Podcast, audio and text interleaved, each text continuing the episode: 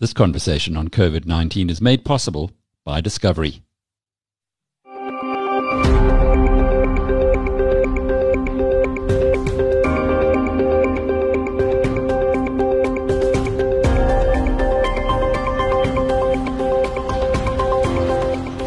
Welcome to episode 4 of Inside COVID 19. I'm Alec Hogg.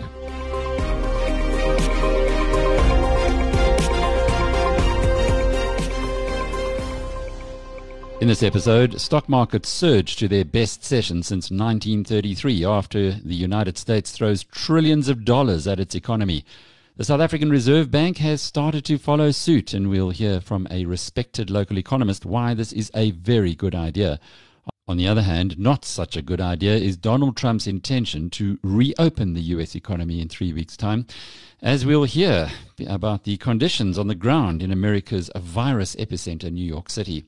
And on the local front, we get to grips with how the 21 day lockdown will work and what you should be doing about it.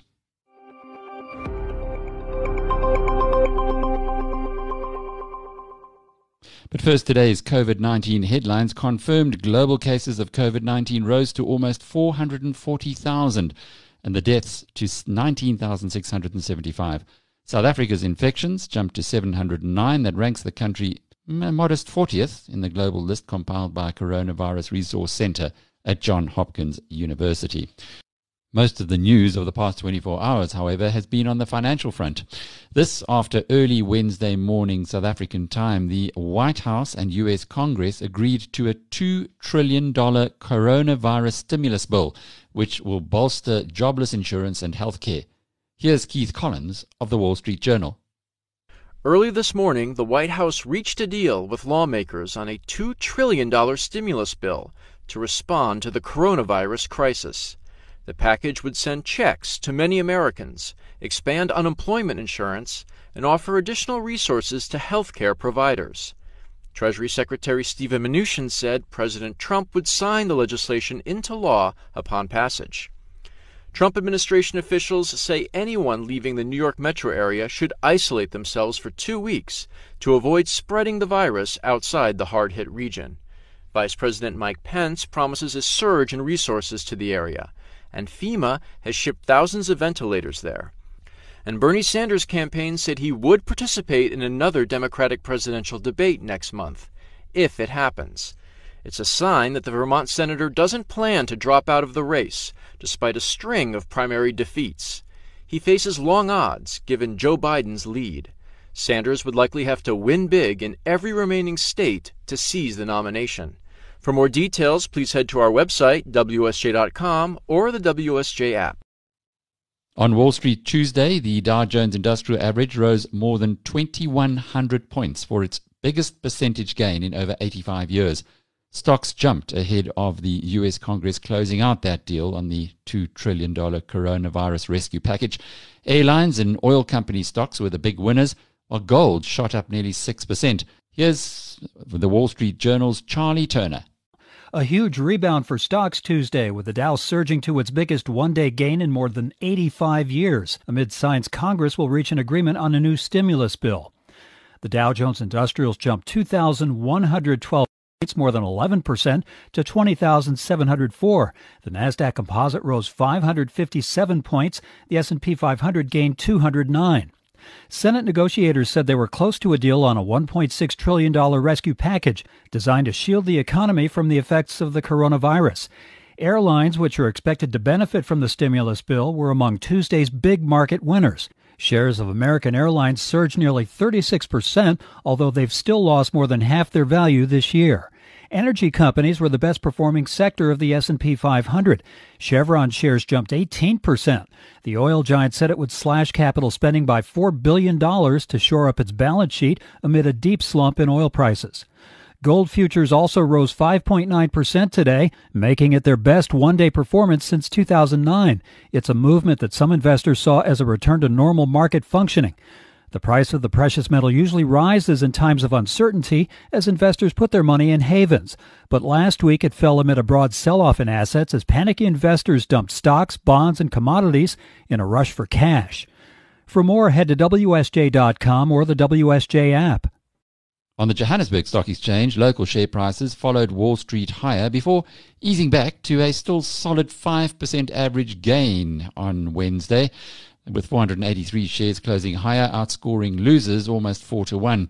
Property, resources, and hospitality stocks were well into double figures, the biggest winners on a welcome bounce for the market. Despite the recovery, however, the JSE All Share Index is still down 25% over the past three months.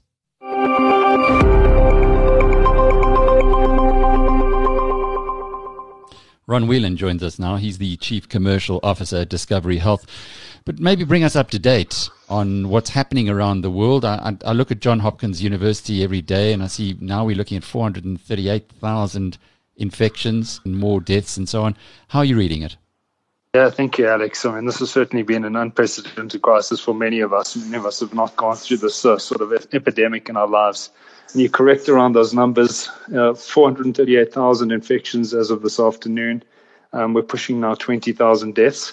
The interesting thing about those deaths is that they are very concentrated in um, the European and the high risk countries. So 7,000 of the 20,000 deaths in Italy, um, 3,500 in Spain, um, 3,000 deaths in China. And that epidemic has obviously sl- slowed over the last um, you know, a few weeks or so. In fact, you know, China is recording almost no growth at the moment. So they have a handful of infections every day. Mm. Um, Iran, who was your, your early in the, the epidemic, is now up to 2,000 deaths. So if you tabulate those, we're sitting at around about um, your 15,000 of the 20,000 deaths across your four, four countries. Um, and that's, I think that's an, an, important calibration point for all of us. So there's a few concentrated out, outbreaks here. And South oh. Africa, nothing, no death yet. Well, no reported. So yet. no deaths reported yet. So as of uh, this morning, we're 709 infections. So obviously an alarming number, but not surprising given um, the growth we've seen in other countries. So typically you're seeing a growth of around about 30 percent per day um, in many countries in the early phases of the, the infections. And South Africa is tracking exactly on on that trajectory. Um, uh, and yeah, this is the reason uh, the government has moved so quickly around uh, mitigation strategies. Because uh, if we're able to flatten the curve, if you will, um, yeah, it gives us the best chance of getting a, a, a good outcome. A good outcome, yeah. We, no deaths yet.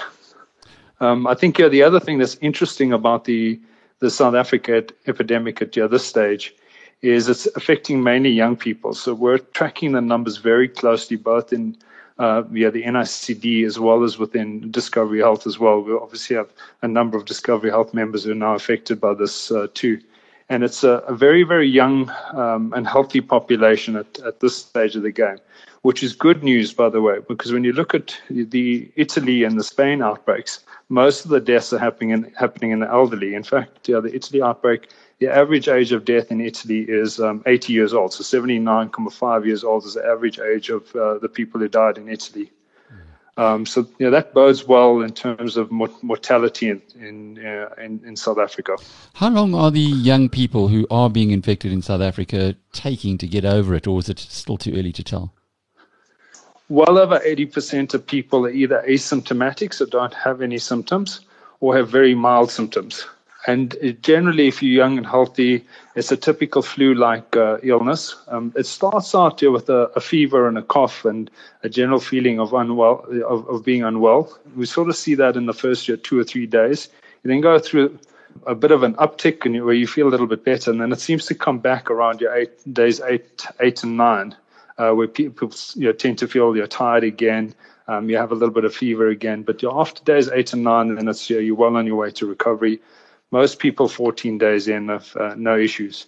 In fact, we follow up with all of our Discovery Health uh, you know, clients uh, just about every day to check in, you know, how, how people are doing, is any support we can offer. And by and large, your know, people are, are very comfortable, um, you know, no issues whatsoever. We've had very, very few admissions on the, um, uh, the Discovery Health client base, which is uh, very, very reassuring and um, you know, positive for us.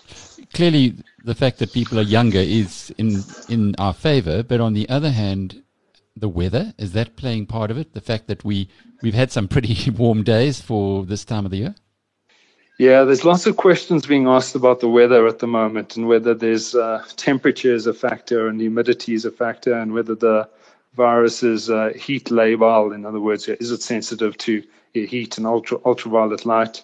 Lots of studies happening you know, globally. Uh, the evidence thus far is inconclusive. Um, we can't say whether it's uh, uh, whether it has anything to do with your increased your infection rates. We can't say whether um, heat or humidity has any uh, impact on the, the, the virus particle. Um, hesitant to to hazard a guess on, on that at this stage of the game. I think what does make it complicated for South Africa over the next year, two or three months, is that unfortunately COVID is hitting us at exactly the same time as flus begin it, it, it typically hits us. So our flu season typically starts towards the end of March.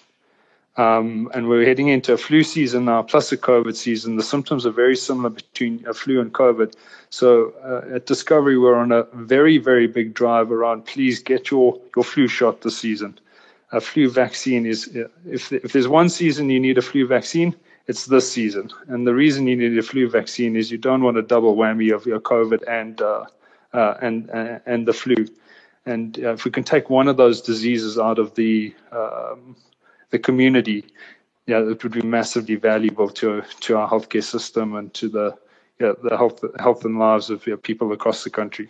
Are those vaccines available? I know my GP has uh, been complaining. She sends us WhatsApps all the time to say that she still still hasn't managed to get any flu vaccines flu vaccines are in very short supply this uh, year, or perhaps they're not so short supply uh, given the relative demand for flu vaccines. We're in short supply, so we're getting around about the same amount of flu vaccine doses as we would in any given year. Given uh, uh, the demand for flu vaccines, it's going to be tough to to get a, a flu shot. So I'd urge people to you know, get to their uh, local pharmacies, uh, get to you know, their doctors, you know, get in front of the queue on, on getting the flu, vaccine. We've actually, as Discovery, have um, been in contact with the big um, pharmaceutical companies who uh, make the flu vaccine, and they have tried to secure more more supply. So we do have uh, some more supply coming into the country this year, but certainly not going to meet the demand. So it's important that you you move on the flu vaccine as quickly as possible. From Discovery's point of view, clearly, when the emergence of this novel coronavirus started, uh, you would have been paying attention. I guess you can go back two and a half, three months now. What exactly do you do in an organization like yours to prepare for this? No, that's a great question, Alex, and it's uh, been almost your two and a half months. So we started early in January. It was uh, coming back from December vacations for all of us, and then the first week of January, we spotted uh, a trend in China. Um, Discovery is partners with a, a, group called Ping An Health in China, and they had alerted us to uh, the developments in uh, Wuhan and Hubei province in China. So we knew that there was something on the, the boil in China already. And you know, from the first week in January, we'd uh, started watching the situation closely. Uh, we'd started learning more about uh, the the virus. Um, we'd started learning more about uh, the spread of that. We'd uh, exchanged learnings from our colleagues in China at the time, um, which started preparing some of the, the, awareness material and communication material. Um, so this all, I think, as a, a, first point, this started for us in, in, in, in early January. I think the second thing we've done is uh, we've assembled yeah, a very, very senior leadership team to drive and coordinate the response. And you mentioned Ping An. There's no, no doubt you're getting uh, lots of support there. But what about your colleagues uh, at Vitality in the UK, Neville Koopowitz and his team? Uh, we speak to Neville on a regular basis. So Neville, uh, who's the CEO there, and Keith Clintworth is the CEO. We're on the on the phone. I would say, if not every day, every second day um, in regular, regular contact, sharing learnings around how the epidemic is unfolding in the UK, um, sharing your learnings and experience, how our colleagues in the UK are, are responding to this. They're learning a lot from us. We're learning a lot from them. They got uh, some very innovative uh, responses. We've got some innovative responses. Um, yeah, in addition to that, we've obviously got colleagues in the US as well in, in, Chicago, and yeah, we're we're learning a lot from them as well. So we really have yeah, coordinated our response across the different yeah, market marketplaces to share best practices and uh, and, and learnings. So the UK is now belatedly, perhaps, uh, decided to go into lockdown. We are going into lockdown Thursday night. We've been preparing for this for a while, Alec. Um, yes, we ran our first lockdown um, dry run three weeks ago already. Um, admittedly, not to the extent we thought we were going to have to run a lockdown at. We thought at that stage we thought a, a, provincial or a metropole lockdown was likely, but we were starting to dry run scenarios uh, three three weeks ago already. What we were also doing three weeks ago already is we were driving a, a work from home uh, strategy where, where we could already. So this has uh, been a, a, process for us over the last year, three weeks. And for those of us who are home, who are going to be at home, you presumably need to be employing some kind of thing to stay healthy and and uh, and to not get this virus by far the, the the most important thing, and this is the the strategy Discovery has been driving, and the government is driving very hard at the moment. So the most effective response you know, globally has been um, social distancing and spatial separation. And there's a very simple uh, physics around this, in that the virus is spread spread by droplets. Um, small little liquid droplets that uh, come out of your mouth or nose when you cough or sneeze or talk. And the reality around the physics around uh, saliva droplets is that they don't typically spread further than uh, a meter and a half to two meters. And that's why social distancing and uh, spatial separation is so effective. So if you, so long as you're further than two meters away from an, someone who's uh, got got COVID as an infection, you are generally safe. Yeah. The second way COVID spreads is uh, these droplets land on different surfaces, and the surfaces can be um, tables or desks or elevator rails or um, uh, railings, and they can survive on those surfaces for a period of time. And there's lots of um, you know, research around how long they survive. And if you're touching those surfaces and then you're, you're bringing your, your, your hand to your mouth, that's how you get infected. Now, if you play that back into a home environment, if you're at home, you're separated from any potential COVID contact. Um, and so that's uh, useful for being at home. So you're not going into public spaces and coming into contact with someone who's, who's infected. So we are separating people around that. So that's why home home works. I think the second thing is that your home environment, um, so long as no one in your home has been infected, is a is a relatively sterile environment uh, from from a COVID perspective. So you're not picking up your COVID on hand handrails. What that does is, if we're all staying at home and we're all uh, um, socially separated for a, you know, a little while, and by the way, we're not socially separated because we have this thing called social media, where we're still very much you know, socially connected, but we're physically separated for a while. What that does is it gives us a gap and it gives us time where you know, we're able to reduce you know, the infection rate. So that's why being at home is uh, is is so important. So that's the the one aspect of being at home uh, and being healthy at home is prevent yourself from getting uh, COVID, and more importantly, prevent COVID from from propagating. I think yeah, the the second aspect of um, you know, being at home, and you know, we're pushing hard on this at the moment, not only with the among, uh, across our employees, but also across our members. Is now's an opportunity to be physically active. Uh, yeah, the weather is still pretty good. You've still got your time on your hands. You don't need to spend time in traffic. So we're working at the moment on you know, stretch classes and Pilates classes and yoga classes and healthy eating. Um, yeah, a short uh, uh, runs around um, you know, the garden you know, if, if you've got some space there. So there's an opportunity to get you know, physically healthy over the next 21 days. I think the third aspect that is you know, really, really important is um, uh, is to maintain good mental uh, well-being over the the next uh, 20, 21 days. Um, yeah, so really important to maintain your social connectedness, to maintain a, a positive your outlook. This is not jail time over the next 20, 21 days, um, and you know we would encourage people to certainly to to remain connected, to remain you know, talking to to people you know, virtually, obviously, but watch your, your mental health over the next uh, 21 days as well. Those are the three. Mm, brilliant. Uh, what are the chances of this being extended? Oh, Alec, uh, that's a very tough uh, question to to answer. Um, or maybe when will uh, we know uh, whether it's it's working or not? How deep into the 21 days will we get an idea? Uh, what we've got to do over the next uh, week or so is watch the infection numbers closely. And I think we can expect the infection numbers to grow quite a bit over the next seven days or so. We will then, uh, if our strategies are, uh, are, successful, as they've been, by the way, in countries like uh, the Republic of Korea, Korea has been very, very successful in stemming the tide on you know, the infection rate. So Korea went up to 8,000 odd, odd infections, and they've stayed at 8,000 infections um, you know, for the last you know, five or six weeks already. And that's the trajectory we would like to follow. And uh, that's the, the essence of flattening this, this curve. All of the stuff we're doing right now, and all of the stuff uh, our president introduced last week in terms of your travel bans, and this week in terms of your lockdowns, is designed to help us flatten that curve so that we're able to keep this um, uh, epidemic under under control. Um, we we will obviously watch these things closely over the next week or two. The more we work together around this, the more chance we have of uh, flattening the curve. The more chance we have of getting through this um, you know, as, as, as, quickly as um, as quickly as possible.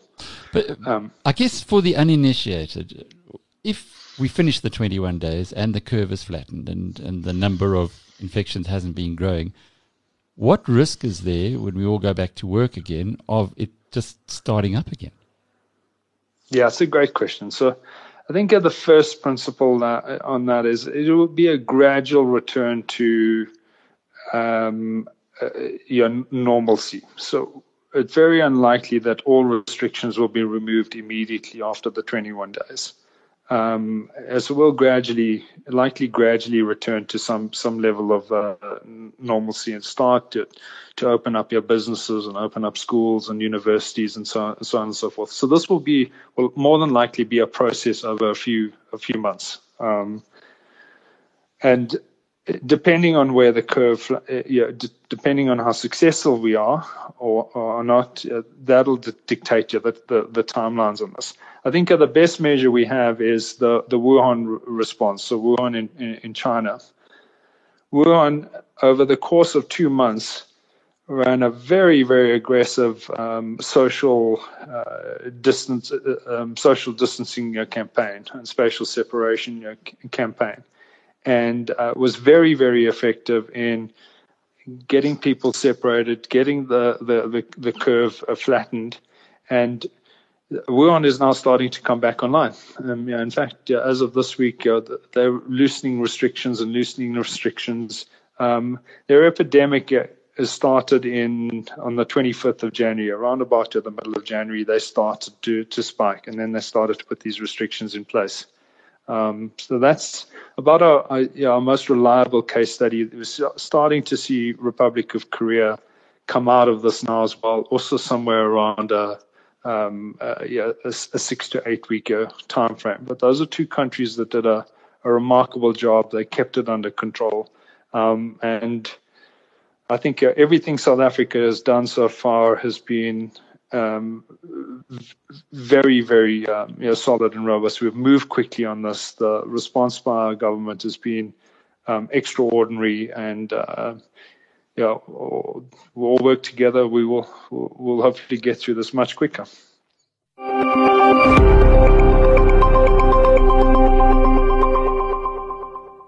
New York is the epicenter of the US's battle against COVID 19, with the state accounting for around half of America's 56,000 infections.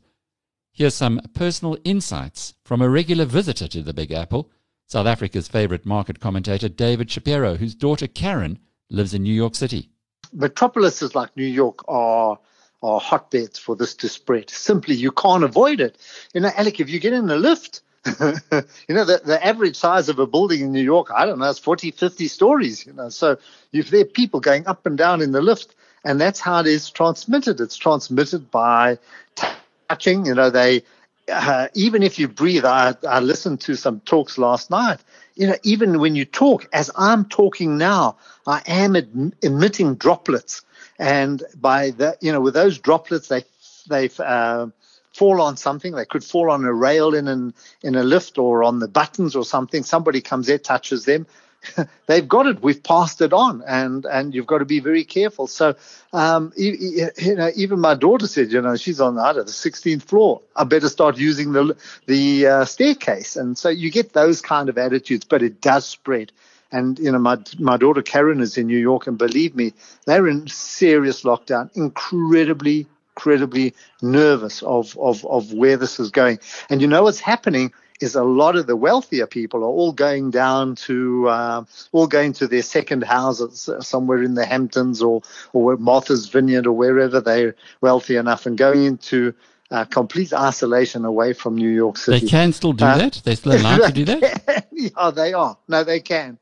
They yes. can do that. And you know what happens when I watch interviews on TV, uh, especially on the business news, you see them sitting there uh, on Skype or on whatever they do, whatever they're using. You can see these wonderful houses in the background. You know, you can see this is not an apartment in New York. This is just some fancy beach hut, you know, that costs a multi-trillion dollars or something.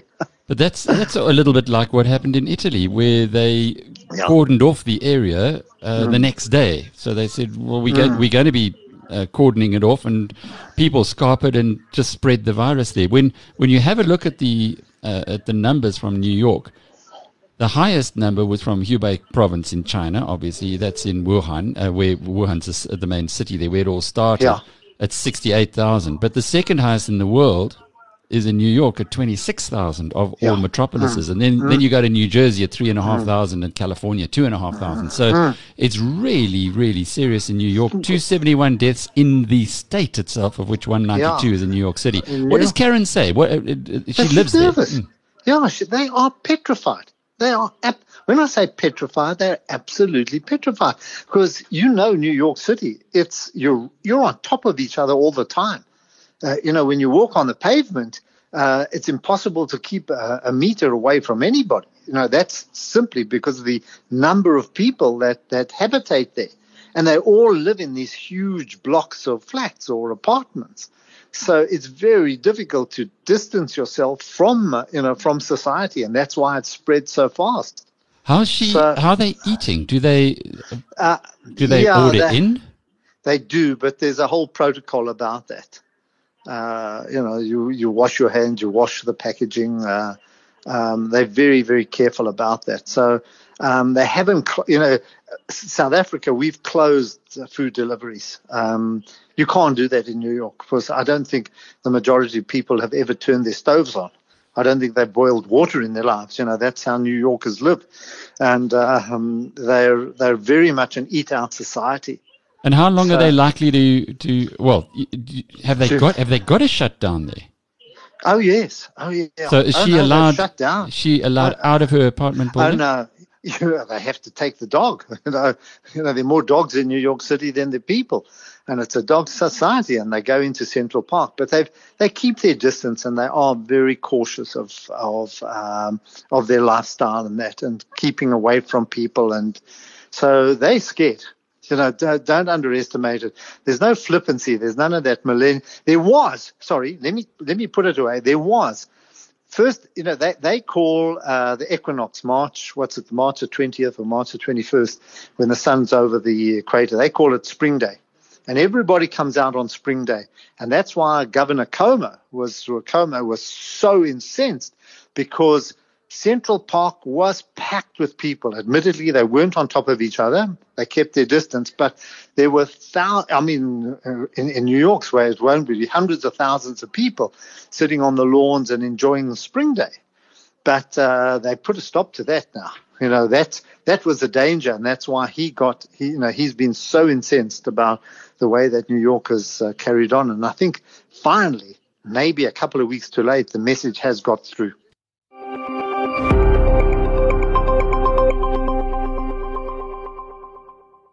Still in the US, virologists expect that the number of COVID 19 cases in the United States will continue to increase at the current rate of around 30% a day. But despite this, President Donald Trump has indicated he would like to ease restrictions that people should stay at home. A virologist from Columbia University, Angela Rasmussen, explained to Bloomberg's Tom Keene and John Ferro why this is a really bad idea. Yeah, so viruses have to spread between people. Um, viruses can be picked up from the environment, but they generally don't last long on, say, surfaces, for example. Um, so, in general, uh, when the population is more dense, you're at more risk of coming across somebody who is also infected who could possibly transmit a virus to you. So, Angela, what have we learned from Wuhan and from northern Italy uh, about the timeline here, flattening that curve? Where are we kind of here in the U.S. on that curve? Well, it's very difficult to say because our testing capacity is not at the point where we can truly accurately determine the prevalence of SARS coronavirus 2 in our population. However, um, and I'm cautioning this by saying I'm not an epidemiologist, but all the current epidemiological models that I've seen suggest that we're still on the uptick. Yeah. We can expect more cases. I mean, uh, this is so important, folks. And the FT and the New York Times have done great charts on this. And Angela, they're log charts. And the answer is you want to bend the curve over, as Paul Sweeney says. The Asians have successfully done this, period. And in Europe, it's a struggle. What's so important is the slope of those trajectories. Our slope, Angela, is frightening. How do we bring that slope down? Unfortunately, because we don't know the prevalence in our population very accurately right now, the only way to do that is by these large scale, very, very strict social distancing okay, measures. how do you doing. respond? I don't mean to interrupt, but just because of time, Dr. Rasmussen, how do you respond to the president's one hour and 48 minute uh, briefing yesterday, which was to get America back to work? How do you, as a Grizzled Pro, respond to that? I was very concerned about that statement. I don't think that we're anywhere near the point where we can begin to say that. Um, I think that it does need to be evaluated uh, as we go along. Um, I don't think, though, that it's safe to say that people can go back to work unless we can determine if they have been infected before and may have protective immunity. So, doctor, the what is the sense of the treatment? How do you think the treatment will evolve over the next several months? Obviously, there's not a COVID nineteen treatment, uh, flu shot, for example, but how do you think the treatment will evolve? I think if there is a treatment, and certainly some of the treatments that have been discussed, hydroxychloroquine, uh, remdesivir, for example, are in clinical trials now. It's incumbent on us to, to complete those clinical trials as quickly as possible because having a, an available treatment that's effective could really dramatically change this for all of us. So, a sense of timing on that. I know it's, you know, we usually kind of measure these things in years. Uh, is there a possibility to compress that to months? Yes, certainly. Um, for uh, chloroquine, um, hydroxychloroquine, and azithromycin, and remdesivir, those trials, I believe, are already ongoing. Uh, a trial has already been completed in China um, on two HIV drugs that unfortunately did not turn out to work. But um, since the remdesivir and chloroquine trials have also been going on, I think we can expect it to be a matter of weeks, um, eight to 12 weeks is what I've heard, versus six months to a year. So, doctor, it's interesting, Tom. You know, it's uh, it's just kind of we're still in that upward part of the curve here in the United States, certainly in New York City. So, Yeah, I doctor, mean, I- Yeah. Yeah. You know, I, I, I don't mean to interrupt, but uh, thank you, John Tucker, for sending in uh, this headline. Mr. Kudlow at the White House says, quote, may try to reopen parts of the economy around month's end. Uh, Dr. Rasmussen, what's that part of the economy going to be? Is it going to be that famous coffee house up in Northampton? Are they going to try to open the Iron Horse Cafe just to keep the economy going? I mean, what do they open? I, that is an excellent question, and I have no idea. Um, I do think that in many places, uh, some of those service businesses um, and retail are still open. Uh, I know that not in New York and not in Seattle, where I'm calling from right now. Um, but I, I really don't know what parts of the economy uh, Mr. Kudlow is speaking of. Um, I think, Yeah. though, that indiscriminately opening up parts of the economy is is a bad idea without further testing.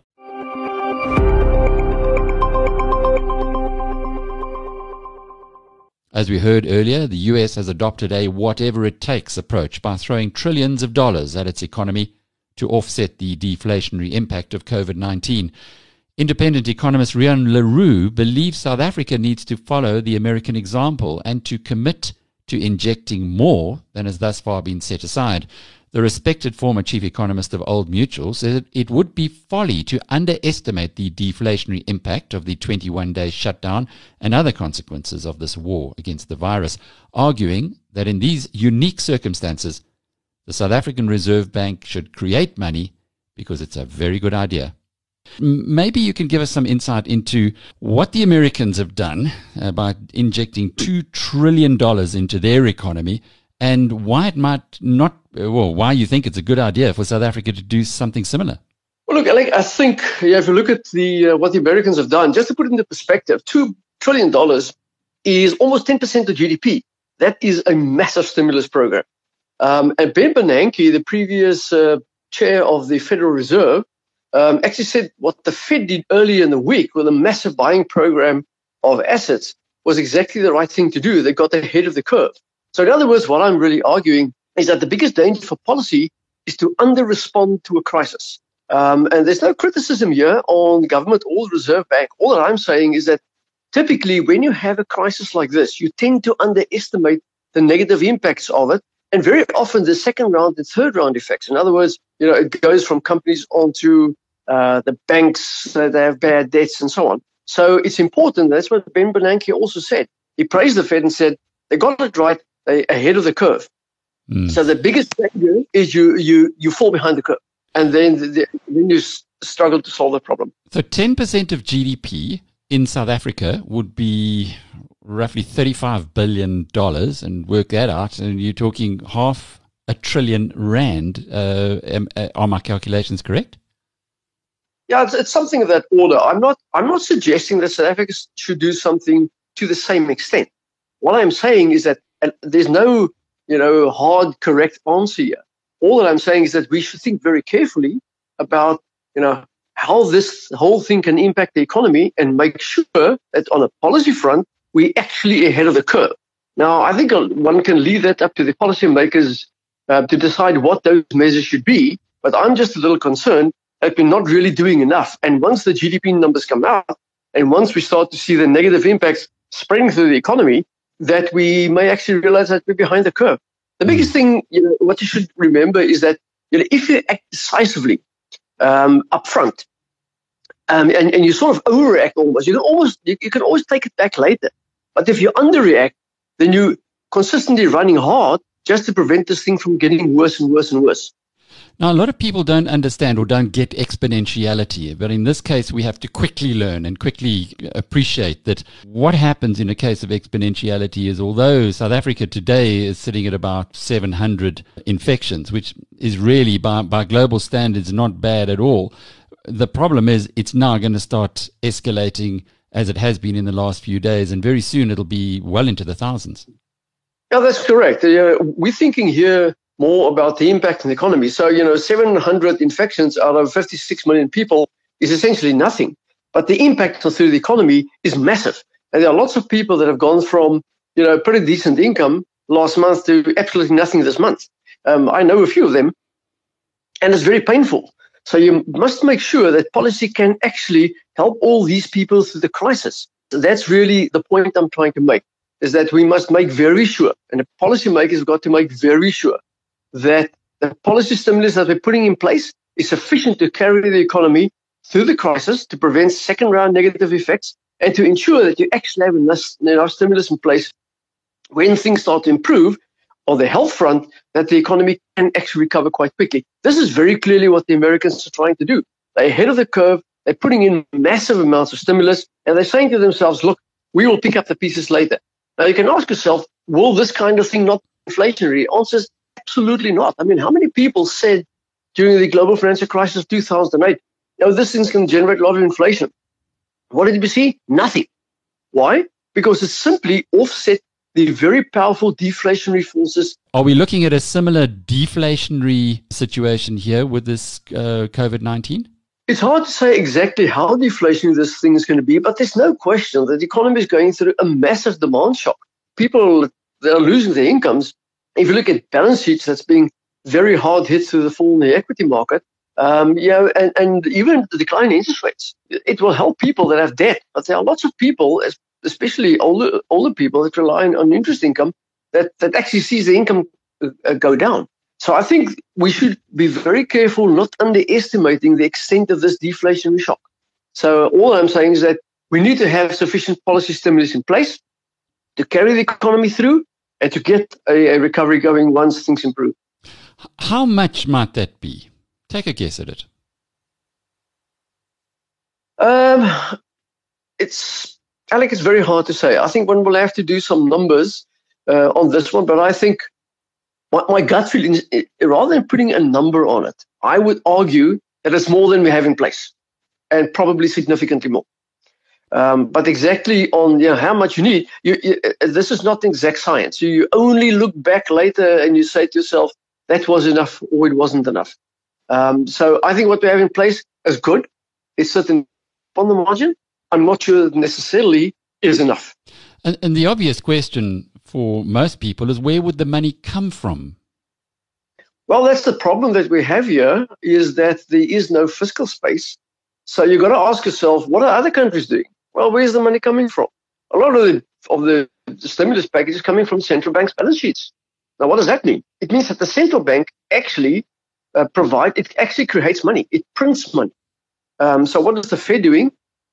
The Fed is now going to buy corporate bonds. They're buying mortgage bonds again. Um, you know, we and, and where does the money come from? Well, they simply print it. Mm-hmm. In, a, in a kind of crisis like this, the deflationary shock is so massive that under normal circumstances, printing money by a central bank is a very bad thing. It's very inflationary. But if you're faced with a deflationary shock like this, this is one of the things that you can do. You can use the Reserve Bank's balance sheet. Uh, in other words, you know, in the in the shorter term, you can create money. You can print money and then just take it back later. So, the so when things mm. you reverse things again. The Americans have created $2 trillion. We could create 2 trillion rand if we felt like it. Yeah, look, I, I think you, you got to you got to understand that you, you've got two packages in America. You've got the fiscal package, and then you've got what the central bank is doing. Um, the fiscal package is two trillions, I understand it. Uh, what the central bank is doing, I'm not exactly sure. I know it's, it's trillions of dollars, but it, it, you're talking about big numbers here. Um, in South Africa's case, I don't necessarily think that we need the same kind of package. Um, it's, it's hard to say. All that I'm saying is I think what we have in place may not necessarily be enough. If I understand correctly, the bold actions or the reaction that um, the president has made in implementing a lockdown as has happened now, if that is successful, could save the country an enormous amount of money in the long term because you'd need less to help us over the uh, COVID 19 crisis. Am I reading that right? I think that is 100% correct. But what I also think is that going back to the economy, I think that there are a whole host of structural headwinds that's getting put in place here that's not going to go away that quickly. So, yes, I've heard a number of people talking about the V shaped recovery, but you know, it, it may be the V shape comes from a much lower level of output. Um, so, you have a V shaped recovery, but actually, you struggle to ever get back to where you were. An extremely good example is look at, look at South Africa's manufacturing production after 2008. After 2000, it recovered kind of V shaped, but it's not even back yet to where it was in 2007. That's the problem. So your initial recovery is V-shaped, but you know you never get back because you just face a number of structural headwinds.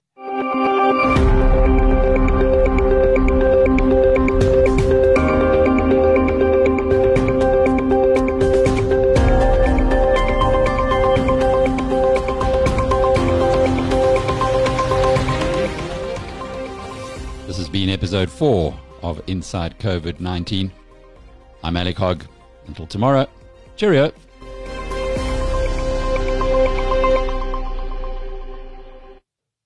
This conversation on COVID 19 was made possible by Discovery.